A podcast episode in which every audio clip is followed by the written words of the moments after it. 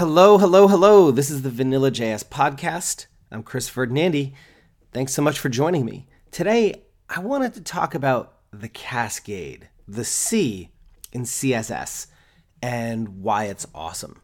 So, a lot of developers, particularly those who learn JavaScript first, absolutely hate the cascade. So, if you're not familiar with the cascade, it's what the C in CSS stands for. It's cascading style sheets.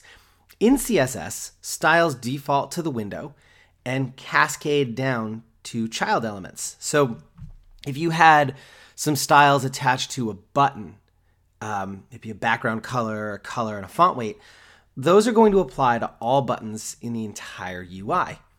For JavaScript developers who are used to being able to tightly scope variables, functions, and so on to a component, this feels like a bug. But in reality, the cascade is a feature. The cascade is what lets me keep my style sheet small, lean, and performant.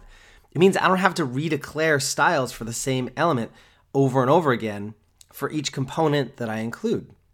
Imagine having to rewrite the same styles for buttons used to submit your contact form, buttons to you uh, for your sign up form for a newsletter, and buttons for a call to action box.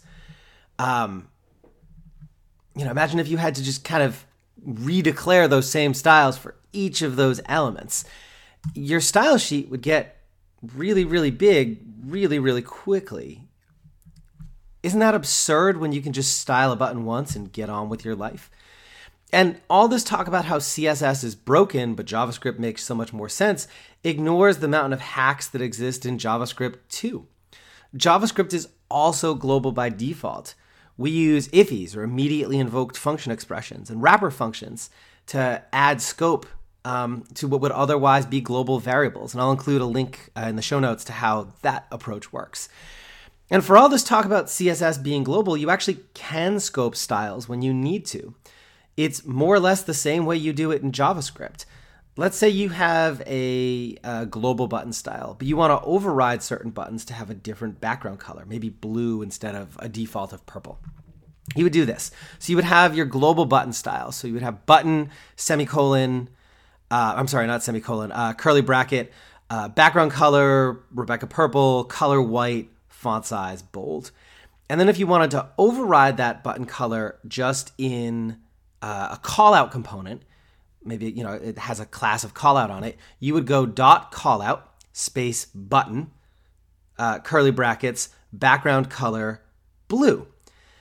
And the really nice thing about the Cascade is you don't need to redeclare the color and font weight for that button if the only thing you're changing is the background color.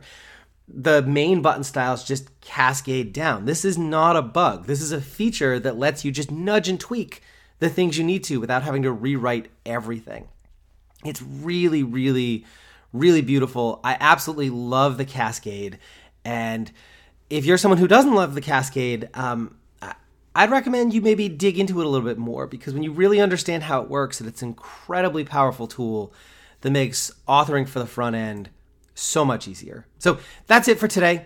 If you want to finally master JavaScript, head over to vanillajsguides.com and check out my pocket guides and video courses. They're short, focused, and made for beginners. You'll learn the ins and outs of a topic in under an hour, and as a listener of the show, you can take 30% off with the code podcast at checkout. See you next time. Cheers.